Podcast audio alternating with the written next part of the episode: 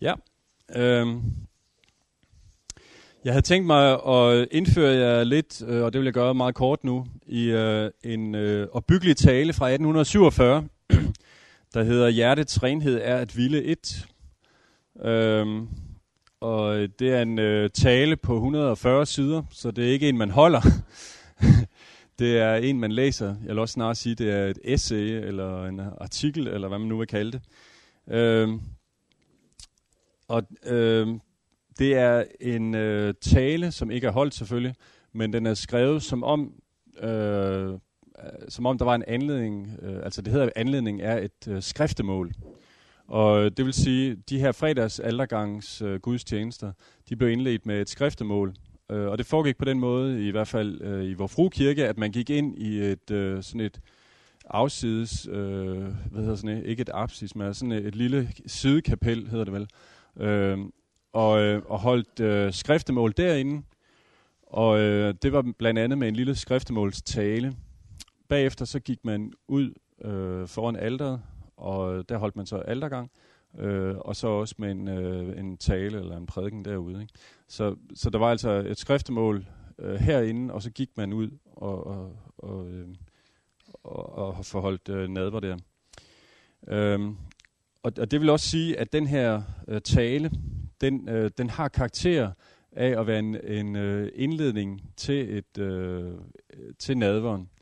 Og det vil sige, at man, øh, man skal lede med lys og lygte for at finde ret meget om syndernes forladelse øh, i talen. Øh, øh, tværtimod, så han siger også selv om den, at den er ironisk, øh, etisk. Altså den, øh, den forsøger at stille spørgsmål, øh, pege dig ud, øh, få dig til at blive alvorlig, øh, få dig til at øh, øh, se dig selv i spejlet. Han har et fint lille billede, jeg lige vil nævne kort. Øh, præmisset det er altså, at øh, hjertets renhed det er at ville et. Øh, og det, er jo, det kan man jo godt øh, spørge, øh, er det rigtigt? Øh, problemet det er tvisindigheden. Altså det at ikke at ville et, men at ville to eller flere. Det er mangfoldige. Det er mangfoldige over for det enfoldige. Ikke? Øh, altså det, at have, det tvisindede, det er at have to viljer det er at ville være optaget af noget andet end bare det ene. Øh, og jeg vil ikke gå nærmere ind på det. Øh, jeg vil gå videre til...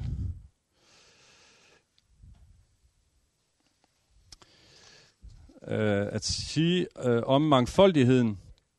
Øh, han har forskellige øh, udlægninger af, hvad, hvad tvistigheden er.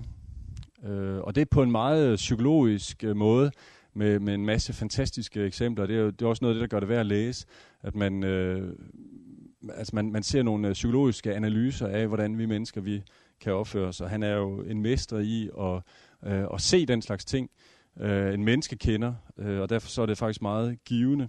Øh, han har fire, øh, fire punkter, øh, og det, det første det er at være tvistende, så man egentlig i stedet for at gå efter det gode, så går efter lønnen, I og det næste, det er, i, i stedet for at, at jage efter det gode, så øh, øh, frygter man straffen for at ramme ved siden af.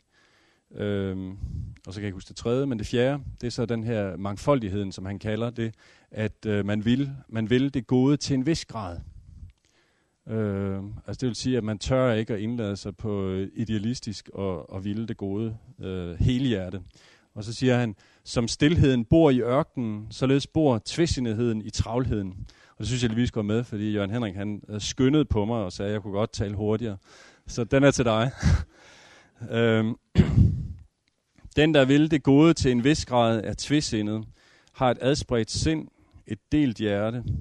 I travlheden er der hverken tid eller ro til at vinde gennemsigtighed, som er fornødent for at forstå sig selv i at ville et så har han øh, lige skrevet spejl her, fordi han har et fantastisk billede øh, af, hvad det vil sige, og øh, altså hvordan man øh, undgår den der travlhed. Han, han taler om det der med at se sig i spejlet. Altså det kan jo ikke nytte noget, hvis du vil se dig selv i et spejl, at du så løber forbi spejlet, så ser du ikke meget. Du bliver nødt til at standse op og stå og kigge ind i spejlet. Det nytter heller ikke noget, at du har et spejl i lommen, øh, og, og så ikke øh, tager det frem og, og ser på. Der skal, øh, der skal ro og tid til og, øh, og vinde gennemsigtighed. Måske kan I huske gennemsigtighed øh, fra det citat, jeg havde fra sygdommen til døden før, om ånd. Mennesket er ånd. Det er, når det hviler i sig selv og i forholdet til Gud. Gennemsigtigt. Gennemsigtigt, det er et, det er et godt kirkegård. Alvoren i at blive enfoldig, det er, øh, at man siger det her ikke til hinanden eller til andre, men til sig selv. Altså, i, hvis man skal se sig selv i spejlet, så skal man øh, have vinklen ret øh, mod sig selv, og man skal altså sige det øh, til sig selv. Så har han det der også fine billede fra øh, Johannes Døber om øksen, der ligger ikke i skoven, men ved træet. Altså, øh, altså alvoren, den angår den enkelte og ikke øh, flokken. Og så siger han også, man kan ikke købe det gode på samme skud. Øh, der må man altså også øh, komme med hele indsatsen på egen hånd. Ja, jeg tror vi stopper det. Pause. det var det, vi skulle have nået inden pausen. Øhm, jeg vil gå øh, tilbage til biskop Mønster, fordi han er en øh, hovedfigur. Øhm, og jeg vil prøve at sige lidt om, øh, øh, om Kirkegaard som et øh, korrektiv øh, egentlig til, øh, til biskop Mønster. Han var, han var biskop der, København skriver jeg, men han er altså Sjællands biskop fra, og, og det vil jeg sige mere end i dag faktisk, en slags overbiskop, ikke en ærkebiskop, men altså han havde en beføjelse, der, øh, der, der gjorde, at han var, han var en tand højere op. Jeg tror, han sad i konciliet, altså kirkeministeriet, kultusministeriet. Øh, og altså på den måde, øh, i, i hvert fald i statskirken, havde mere at skulle have sagt end, øh, end de andre biskopper. Øh, ja. Øh, så, så en af grundene, tror jeg, til at biskop Mønster han bliver øh, skydeskiven for øh, kirkegård, det er jo også, at han øh, i den grad øh, repræsenterer kirken, det bestående. Han er øh, øh, paven i, i den danske statskirke. Øh, om ham siger Kirkegård, Mønsters kristendom er kætteri. Han har forgudet det bestående, og i iver for det sædelige til sidst forvekslede det med spidsborgerlighed. Øhm, altså det er jo voldsomt at sige noget om en, øh, om en biskop, at han er en kætter. Jeg mener, var der ikke en, der sagde det for nylig, øh, og så blev han kaldt ind til en kop kaffe. Øhm, det, det skal man passe på med at sige, med, med mindre man er sikker i sin sag. Øh, og Kirkegaard, han var jo øh, forsigtig, som vi var inde på før. Øh, han ventede øh, med at sige det. Og det her, det er, nu står der pap nedenunder, det betyder papir. Øh, det er altså noget, der står i hans journaler, i hans dagbøger. Det er ikke noget, han har offentliggjort. Øh, så, så det er noget, han har siddet derhjemme øh, lørdag aften og skrevet. Han, øh, hans kritik er, at øh, det bestående er for Gud, og i iver for det sædelige til sidst har han forvekslet det med øh, spidsborgerlighed. Og det er egentlig, øh, det vil jeg lige prøve at komme med nogle eksempler på, at øh, den modstand, den kritik af biskop Mønster, egentlig, øh, man kunne sige, at øh, biskop Mønster, han, er, han bliver gjort til sådan en øh, moralist nærmest. Øh, altså et, et borgerdyr. Altså det, han forveksler det kristelige med dyd og gode manerer, kunne man næsten sige. Øh, ja. Til det vil jeg gribe ud efter den bog, der hedder Indøvelse i kristendom. Øh, det er en bog, der er skrevet i 1848, men altså først udgivet i 50. Øhm, og det, er, det har jeg før været inde på, det der med, at øh, han tøver med at bringe ting på banen. Og øh, en af grundene til det, tror jeg, er, at øh, det er en bog, der i høj grad er en kritik af biskop Mønster. Øh, uden at øh, Mønsters navn nævnes, så øh, er der adskillige øh, øh, ting i skriftet, som peger på, at, øh, at det er mønster, han er, han er kritisk overfor. Han er jo blandt andet tilbageholdende, øh, fordi 48 er det år, hvor det hele det sker. Øh, kongen trækker sig tilbage, og øh, øh, vi går faktisk også i krig. Der er jo borgerkrig i Danmark der fra 48 til 51 eller sådan noget. Eller 50 hedder det vel. Øh, så det har faktisk været en ret voldsom tid. Det ved jeg ikke, det tænkte jeg ikke så meget på, før jeg begyndte at sætte mig ind i det.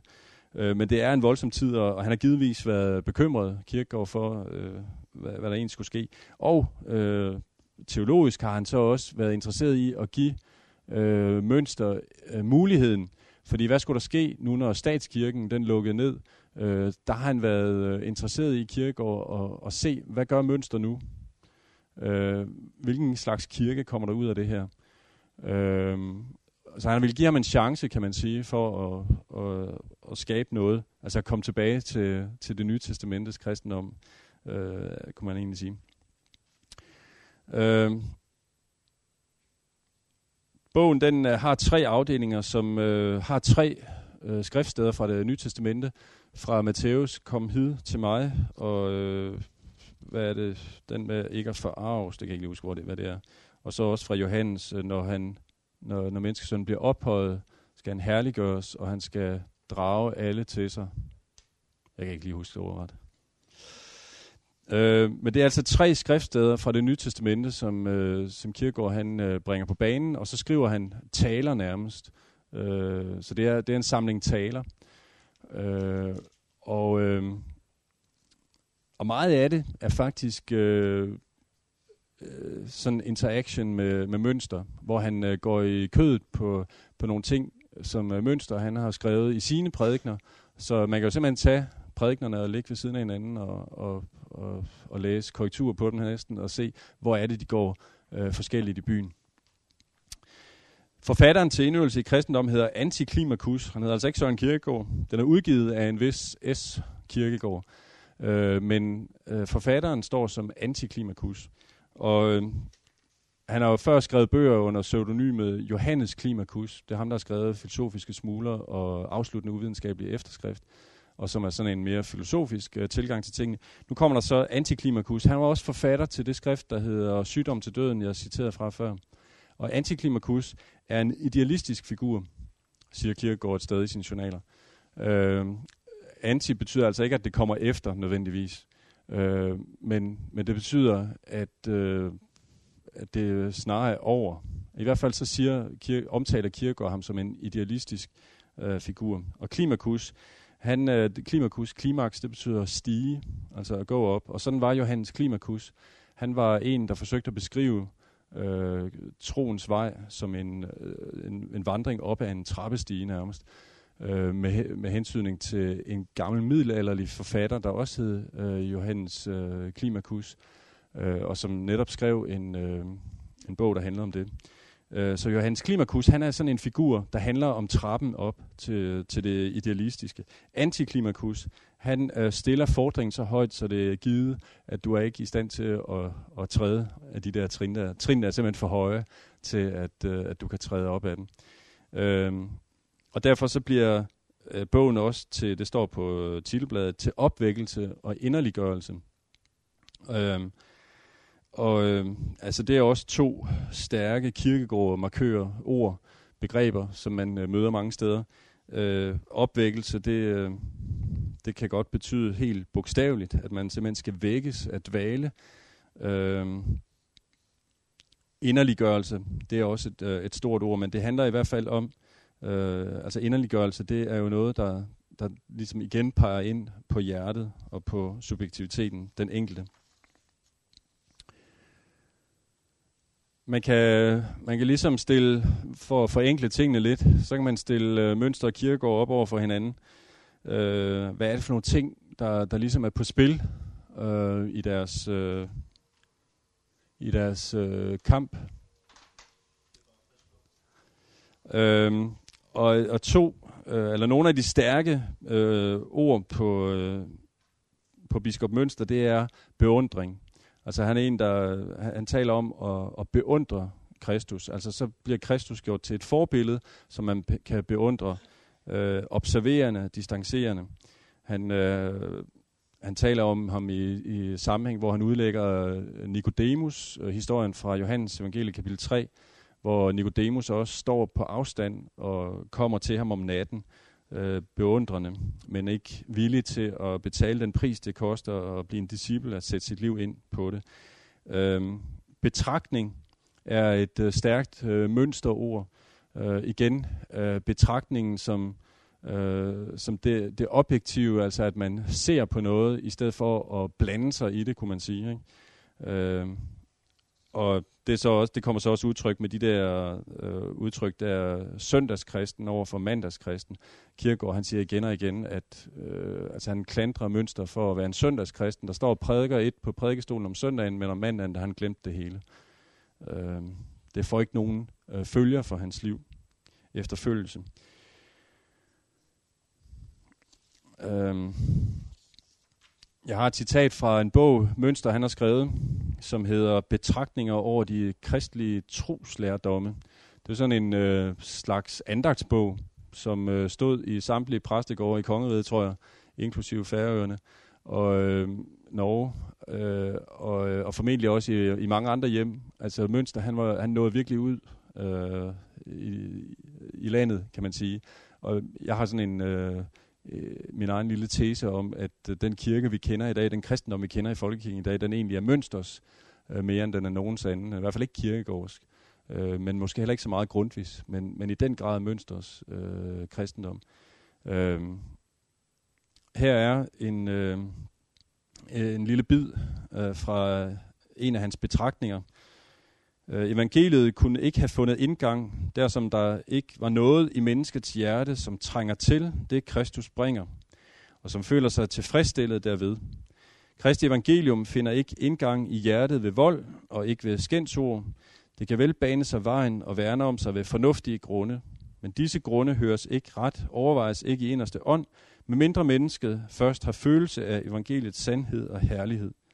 Denne følelse, den høje ro, den trøst, den glæde, som hjertet fornemmer, når Kristi lys begynder at skinne derinde, den vidner jo dog, at der er en dyb trang, som intet andet kan stille, at menneskets natur er sådan, at den kun hos Kristus finder den fulde tilfredsstillelse. Øhm,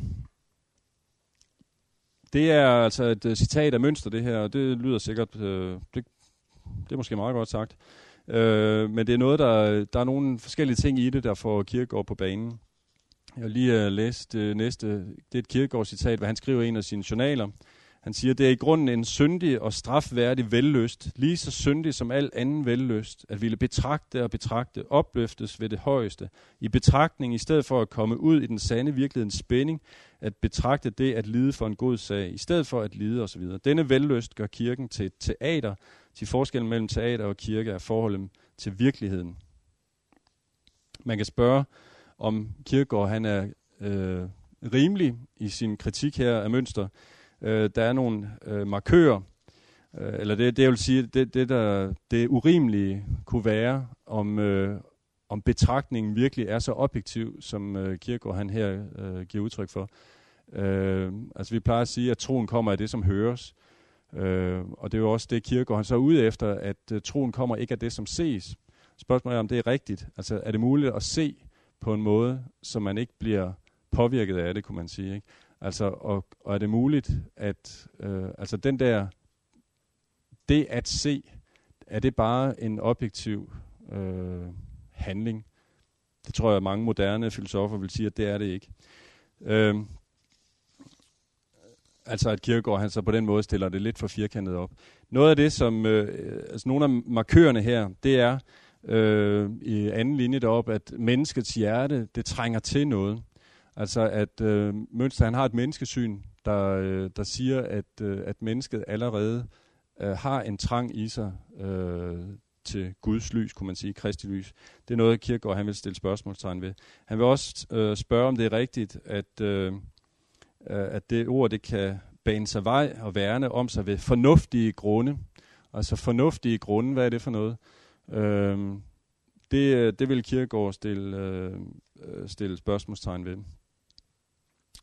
øh, følelsen, øh, det at appellere eller at tale om, at følelsen, menneskets følelse er, er med til at bestemme, hvad det er, man egentlig hører, øh, det vil Kierkegaard stille spørgsmålstegn ved. Til sidst dernede, så, så tales der om, øh, at øh, når Kristi lys begynder at skinne derinde, den vidner jo dog, at der er en dyb trang, som intet andet kan stille. Kirkegaard han vil over for det sige, at øh, den trang, den er der ikke, før Kristus har været der. Altså det er først, øh, det er først i mødet med, med Kristus, at, øh, at mennesket når frem til en øh, øh, til overhovedet at trænge til ham. Altså der er ikke nogen, der trænger til Kristus, før de har set ham.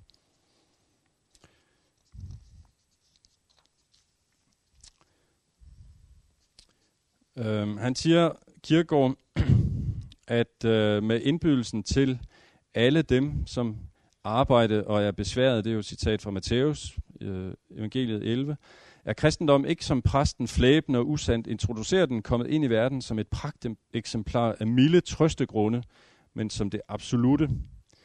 Øh, og det er jo altså de milde trøstegrunde, det så vi lige, det er altså det øh, mønster, han øh, dikterer fra sin prædikestol, øh, og som øh, får kirke op i det røde felt. Øh, det er ikke sådan, man skal prædike kristendom. Øh, indbydelsen til alle dem, som arbejder og er besværet, Øh, altså kom til mig, alle I som er trætte og tyngede af byrder, jeg giver hvile. Det er et gammelt citat derfra. Øh, det er altså en indbydelse, der gives øh, som det absolute. Øh, og det er den, øh, jeg sagde før, at øh, den her bog, Indøvelse i kristendom, er øh, den kirkegårds forsøg på at stille den idealistiske fordring op. Øh, og derfor så er det også øh, det absolute øh, i, den, i fordringen, han, øh, han lægger vægt på. Man kan derfor sige, at øh, nogle markører igen på, øh, på Mønster Kirkegård er, at øh,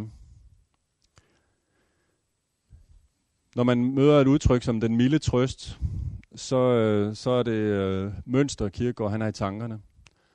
Øh, og det har vi lige set et eksempel på. Han, øh, et andet udtryk er det der latinske øh, nequit nimis, alt med måde.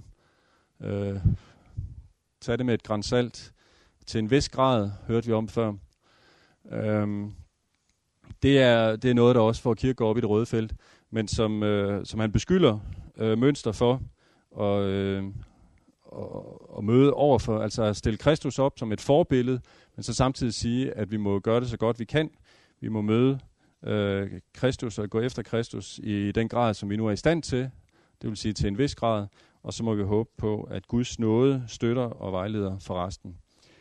Øh, overfor det siger Kierkegaard, at øh, der er en absolut fordring til efterfølgelse, øh, og den absolute fordring er, øh, leder jo så hen til øh, en tale om syndsbevidsthed, om synds bekendelse, om synds forladelse. Øh, fordi når man følger en absolut fordring, så må man også øh, hvis man har prøvet det, finde ud af, at virkeligheden lærer en, at det kan man ikke. Man falder, øh, og derfor så øh, må man også øh, blive bevidst om sin synd. Han har et fint øh, billede, der var en mange af, på øh, øh, den milde trøst.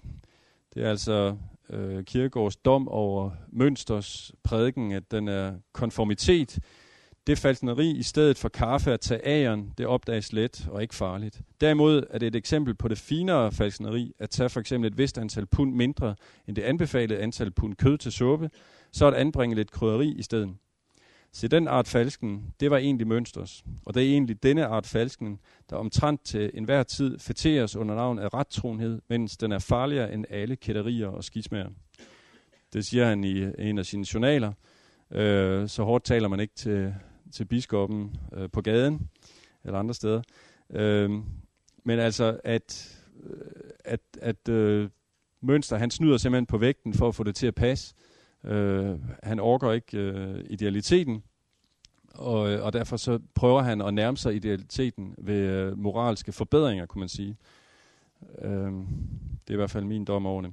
Overfor det øh, stiller Kirkegaard øh, et alternativ, i øh, et afsnit i den her bog, Indøvelse i kristendom, der hedder Moralen, der, øh, der taler han om, at enhver må ydmyge sig under, hvad det vil sige at være en kristen.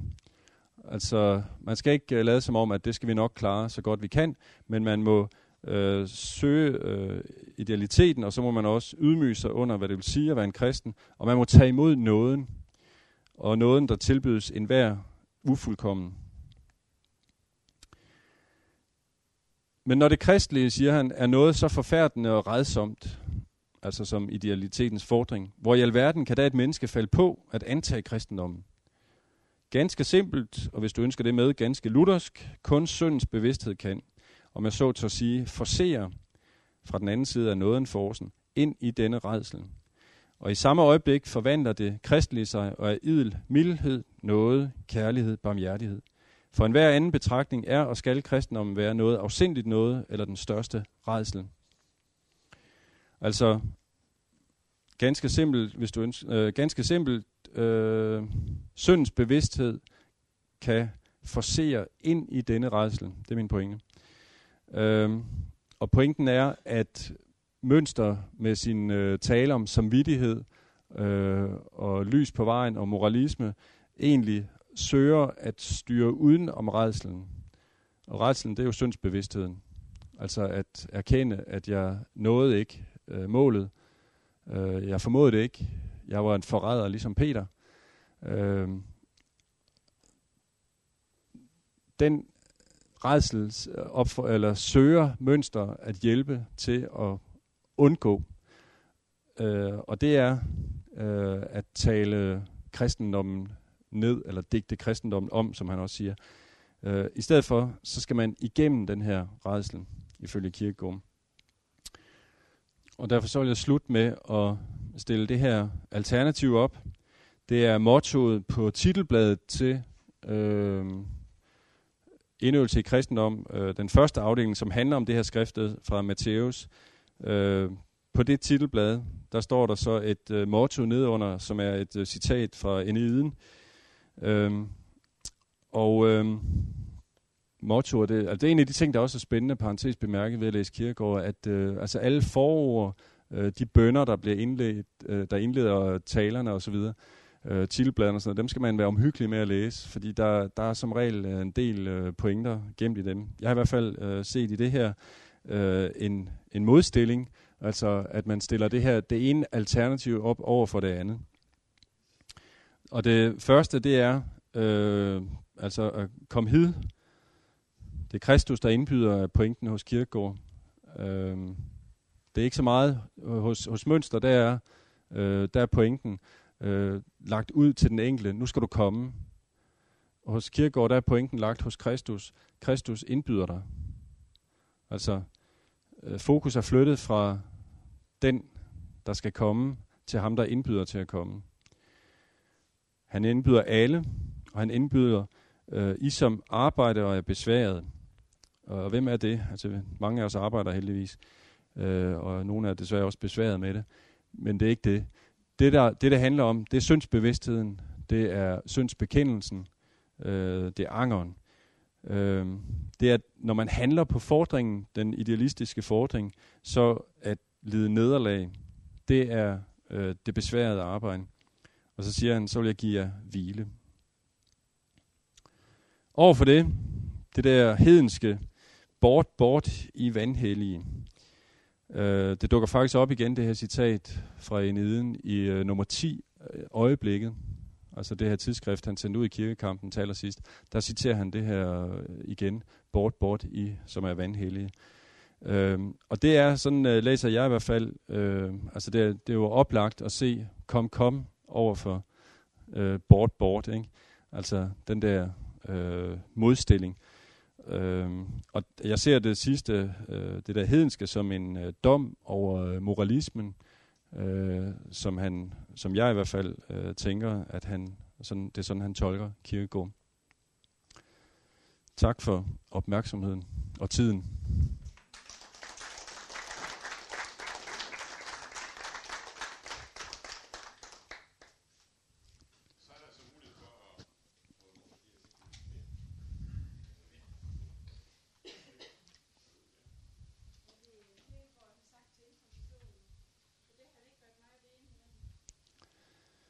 Spørgsmålet er, jeg gentager lige for at alle kan høre. Spørgsmålet er, om, øh, om kir- hvad Kierkegaard han vil sige til Indre Mission. Om han vil være en, enig med den. Øhm, jeg kunne forestille mig, at han vil være enig i mange ting. Øh, og så vidt jeg ved, så er der også øh, kommet inspiration fra Kierkegaard til Indre Mission. Øh, hvad hedder han? Wilhelm Beck. Han, øh, han var meget begejstret for Kierkegaard og læste de her ting. Øhm, læst øjebliksartiklerne og fulgt med i den her kirkekamp. Og altså, det ved jeg ikke. Øh, hvad, jeg har ikke forstand på, øh, hvad, hvad, hvad der rent faktisk kom ud af det. Men jeg kunne da ikke forestille mig andet end, at, øh, at han har indoptaget mange af de tanker øh, og taget dem med sig. Øh, for, altså, umiddelbart så tænker jeg på hele, altså hele tanken om omvendelse øh, er, jo, er jo nærliggende at, at, at se i, i begge lejre, kan man sige. Ikke? Øh, Kirkegaard, han ville være ked af at blive taget til indtægt for noget som helst. øh, selvom mange måske ville føle, at de kunne bruge ham til et eller andet. Øh, og, og han er jo blevet brugt til mange ting øh, de sidste par hundrede år. Øh, især de sidste 100 år. Han var, gik ligesom i glemmebogen på grund af den her kirkekamp, tror jeg. Altså det var simpelthen for, for radikalt. Grundtvig, han øh, havde ikke læst meget kirkegård, før det her det skete i, i 55, men så begyndte han. Og, og meget hurtigt, øh, altså der kom svar fra, fra Grundtvig på prædikestolen, altså søndagen efter, der var kommet artikler på i avisen, ikke? Så, så kunne man øh, få dage efter øh, få en reaktion fra Grundtvig. Altså Grundtvig, han begyndte at interessere sig for kirkegård på det tidspunkt, og, og jeg tror, de var, de var enige om mange ting, øh, men altså lige præcis hele spørgsmålet om menighed, det var de ikke enige om. Ja.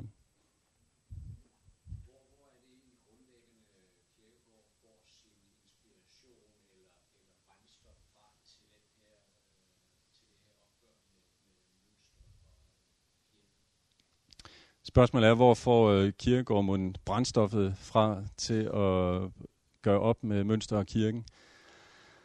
Ja, altså han, øh, øh, hans tilbageblik i selvbiografien peger på, at han har haft, øh, han har set en opgave øh, faktisk fra starten og øh, at være et korrektiv. Øh, men altså lige præcis, øh, altså hvor brændstoffet er fra, det, der er jo en lidenskab, som er øh, unikt, det, det må man sige. Ikke? Øh, og han omtaler faktisk også sig selv til sidst som, øh, som en ener. Øh, han, øh, han sammenligner sig med Sokrates og, og siger, at man, så langt skal man tilbage i historien for at finde en, der svarer til ham. Ikke? altså, ikke, ikke engang Luther, han kunne, øh, han kunne måle sig næsten. Øh, og, og, altså, man må jo sige, at han er... Øh, altså, når, hvis man tænker tilbage i hans biografi, ikke, han tager nogle valg. For eksempel hele historien om Regine der med... Øh, altså, han, han fravælger familielivet, kan man sige. Ikke? Øh, altså, jeg tolker det, for at være kort, som at gå i kloster. Ikke? Altså, jeg har en opgave. Øh, og altså, det er der jo nogen. Altså, Mother Teresa, hvor fik hun sin energi fra? Øh, øh, og så vil, altså, jeg, jeg tror, han har været så teologisk overbevist om, at han havde ret. Det siger han også indimellem. Øh, at øh, jeg er ikke i tvivl om, at selvom så hele verden var imod mig, jeg er ikke i tvivl. Altså, altså han har været så sikker. Øh, ja.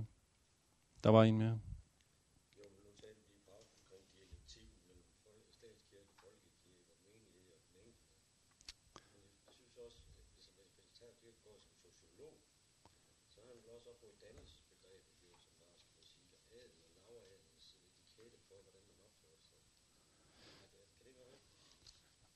At, at han er op imod det.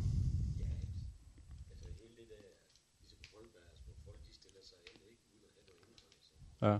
Altså spørgsmålet er, hvorvidt øh, Kierkegaard han er øh, optaget af dannelse, øh, sociologisk. Det eksisterende dannelsesideal. Øh, altså han var meget konservativ på mange måder. Øh, gik i teater lige så tit, som man gik i kirke.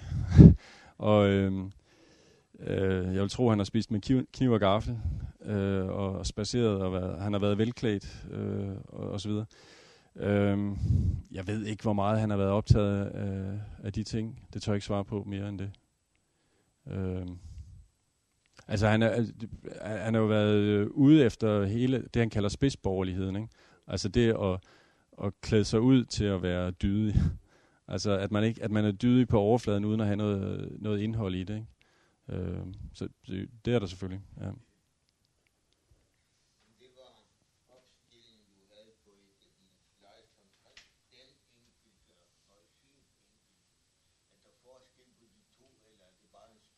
Det er bare forsøg på at gøre det mere mundret. Jeg siger den enkelte i stedet for hin enkelte. Ja. Men det er jo, altså hvis du slår op i, i hans øh, taler, så vil du på mange af, af dem på øh, permen finde øh, en dedikation øh, til hin enkelte. Så det er sådan ligesom hans udtryk. Så, men jeg gik over til den enkelte undervejs. ja.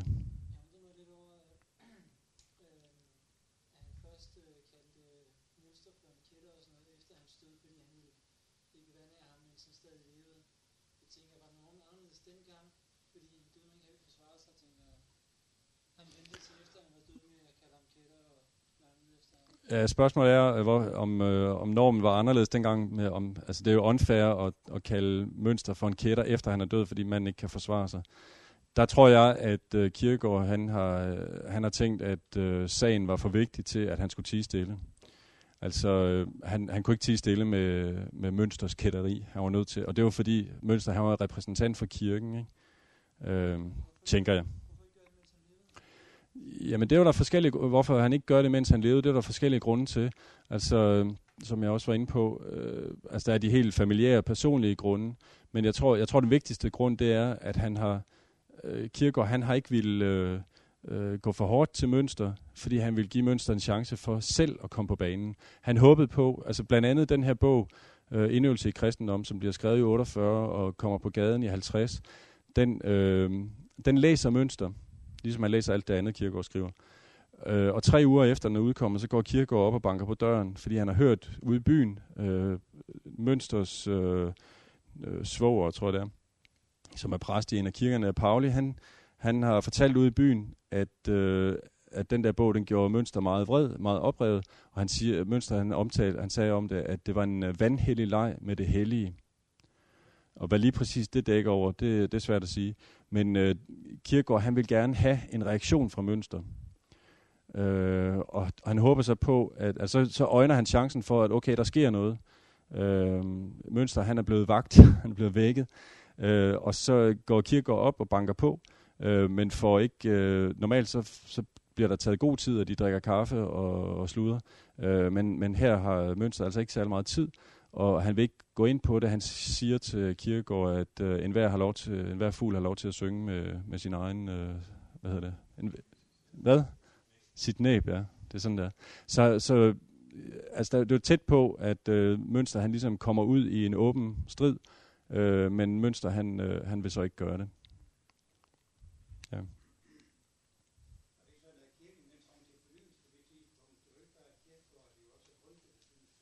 Ja. Du er ikke...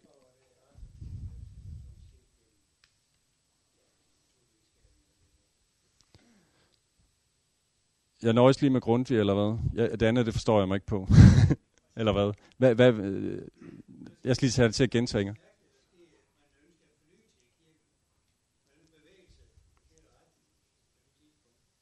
Altså, det var, der var en bred, øh, et, bredt, et bredt ønske om, øh, om fornyelse i kirken. Ja. Ja, Øh, altså, at det var et bredt ønske at få en fornyelse i kirken. Øh, Grundtvig, han havde jo arbejdet på det øh, siden øh, 10 eller sådan et eller andet, ikke? Øh, og det var der mange andre øh, mønster. Han var sådan set med i, øh, i, en, øh, i en reaktionsbølge. Altså, der var mange, øh, der hele vejen op igennem 1800-tallet, guldalderen faktisk, det er jo guldalderen, vi har med at gøre, øh, øh, var, var interesseret i at finde, nogle, øh, finde fornyelse simpelthen. Ikke? Og, og det, man var op imod, det var rationalismen som øh, lå tilbage i, øh, i 1700-tallet, øh, og som selvfølgelig har nogle strenge op. Altså sådan et udtryk som fornuftige øh, grunde, det, det er et udtryk, der, der går tilbage dertil. Ikke? Mønster, han oplevede selv en øh, slags øh, fornyelse øh, allerede i 1803, som er beskrevet i hans øh, biografi, hvor han øh, hører et foredrag af, øh, af Steffens, øh, som, som vækker ham på en eller anden måde til at, at gå i nye veje. Og der, man har et begreb, man kalder overgangsteologerne, og det er altså derfra omkring år 1800 til, til 30 eller sådan noget, ikke? som øh, folk, der prøver ligesom at finde nye veje. Øh, og der er Mønster og Grundtvig jo med øh, til det, og, og de, de strides om at, at vælge, eller, eller vinde øh, vejen, kan man sige. Men så sker der jo alt det her med 48, som på en eller anden måde øh, fejrer tæppet væk under, under benene på, på den form for teologi, og så, så er der jo der er jo ingen, der ved i 48, hvad der skal ske. Øh, det, det, er jo, det er jo et vidt begreb på det tidspunkt. Øh, det er først i 54, mener jeg, at, at, man, er, at man får en kirke, man kan kalde folkekirken. Men altså Grundtvig, for at bare lige gøre det færdigt, altså Grundtvig og Kierkegaard, de var jeg tror, de er enige om rigtig mange ting faktisk. Øh, og, og Kierkegaard, han er også i, i meget af hans kritik, altså når han, øh, når han er ude efter, øh, øh, efter de der folk, så er det som regel grundvigianere, altså Grundtvigs øh, disciple, kan man sige, Grundtvigs menighed. Øh, dem havde han det ikke godt med. Øh, han kunne godt, egentlig godt lide Grundtvig, tror jeg. Og, øh, og Grundtvig, han havde en, øh, øh en, der hed Lindberg ved sin side, som øh, skrev øh, artikler og, og var med til at definere grundvigianismen, og ham kunne øh, Kierkegaard faktisk også, også godt lide. Øh, ja.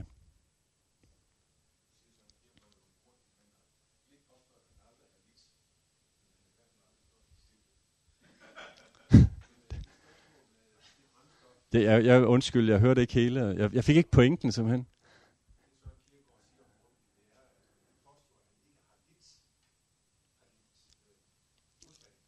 Altså at Grundtvig ikke har lidt. Ja. Nej.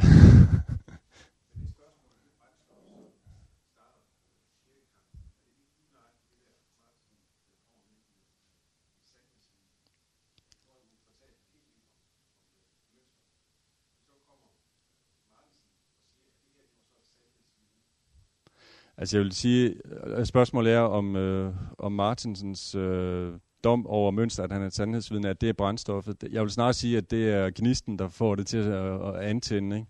Fordi øh, altså, han har opsamlet energien øh, over mange år. Øh, og, og det der fra Martinsen, det er anledningen, vil jeg sige. Det, øh, det er tændstikken, der bliver strøget.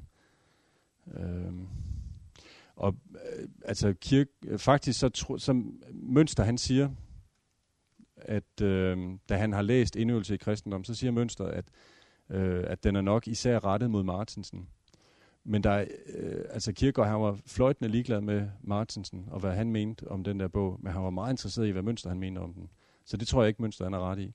Og jeg tror egentlig, at altså der er, jeg tror, at Kierkegaard han har været meget interesseret i Martinsen øh, hele, sådan meget mere filosofisk, men teologisk, der har han været, været meget mere interesseret i Mønster. Martinsen, han var ligesom øh, ham, der indførte øh, Hegels øh, filosofi i, i teologien i Danmark. Øh, og, og det var Kierkegaard selvfølgelig meget imod. Øh, men, men på det her tidspunkt, der var, der var det ikke det, der var fremme, synes jeg ikke. Ja. Ja, det er antiklimakus. Og det er jo faktisk ret mærkeligt, fordi øh, man plejer at sige, at øh, midt, i, midt i øh, forfatterskabet, så nu skal I snart hjem, kan jeg sige, Øhm, ej, tager vi et par spørgsmål mere, eller hvad gør vi? Det, det styrer nu. Ja, okay. Altså, øh, man, man plejer at sige, at, øh, at øh, midt i, øh, i forfatterskabet, der kommer den her afsluttende uvidenskabelige efterskrift. Og indtil da, der, der har hovedvægten været lagt på de der pseudonyme værker, de æstetiske, filosofiske værker. Men der, der er kommet en masse øh, opbyggelige taler og gudelige taler osv., øh, og de, eller i hvert fald opbyggelige taler, og de, øh, de er kommet sideløbende med. Og så i øh, 46, hvor han skriver den her, det her værk, der, der vender det, og så er det hovedsageligt øh, opbyggelige skrifter, som kommer øh, af hans egen hånd, altså hvor han skriver under selv. Øh, og der kommer så drøbvis øh, øh pseudonyme værker, og det her er altså et af dem. Øh, og det er egentlig ret besynderligt. Han var også meget i tvivl. Kan man se i hans, øh, øh, hans dagbøger. Han var meget i tvivl om, han skulle skrive, øh, sende den på gaden i eget navn. Øh, men han vælger så øh, øh, pseudonymet. Og begrundelsen er, øh, at det er den her ideale fordring. For han vil ikke stille sig op og sige, at det her det er mig, der gør det her. Altså han er godt klar over, at det, det er en ideal fordring. Øh, og derfor så har han pseudonym til at formulere det. Han, øh, han er godt klar over, at han ikke selv vil kunne øh, stå model for det faktisk.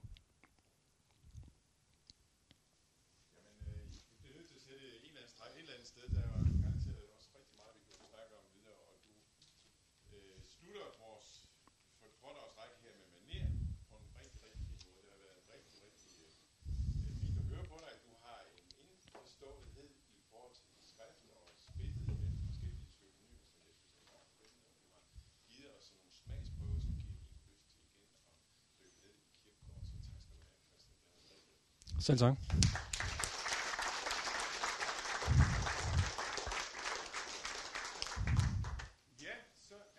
Må, må jeg komme med en anmeldelse? Ja. Uh, jeg har været med til at lave en uh, hjemmeside for gymnasieelever. Uh, som øh, kommer på gaden i næste uge sandsynligvis. Øh, et forsøg på at få gymnasieelever til at læse kirkegård og, og læse andet end øh, Førens dagbog. Øh, Øh, så vi har lavet et meget spændende projekt, som øh, handler om at gå en tur i København, men man kan faktisk gøre det hjemme fra sofaen, fordi det er virtuelt. Øh, og den hedder simpelthen bare i kirkegårdsfodspor.dk. Øh, den kan I gå ind og kigge på. Der er der en, øh, der er der, man kan finde et kort over København med ni stationer, blandt andet Domkirken, som vi har været inde i. Øh, og, og der er øh, nogle små videoer til, og der er en fortælling, kort fortælling, introduktion til stederne, og, og der er et øh, tekst, øh, altså en, en kirkegård-tekst, der passer til. Det er super godt. Og det er meningen, at øh, gymnasieelever de skal på gaden, og, eller, eller hvad de nu skal, og, og lære noget om kirkegård på den måde. Øh, men hvis I er lærer og har tænkt jer at bruge det, så koster det penge. Men øh, til egen opbyggelse, der må I gerne bare gå ind og kigge.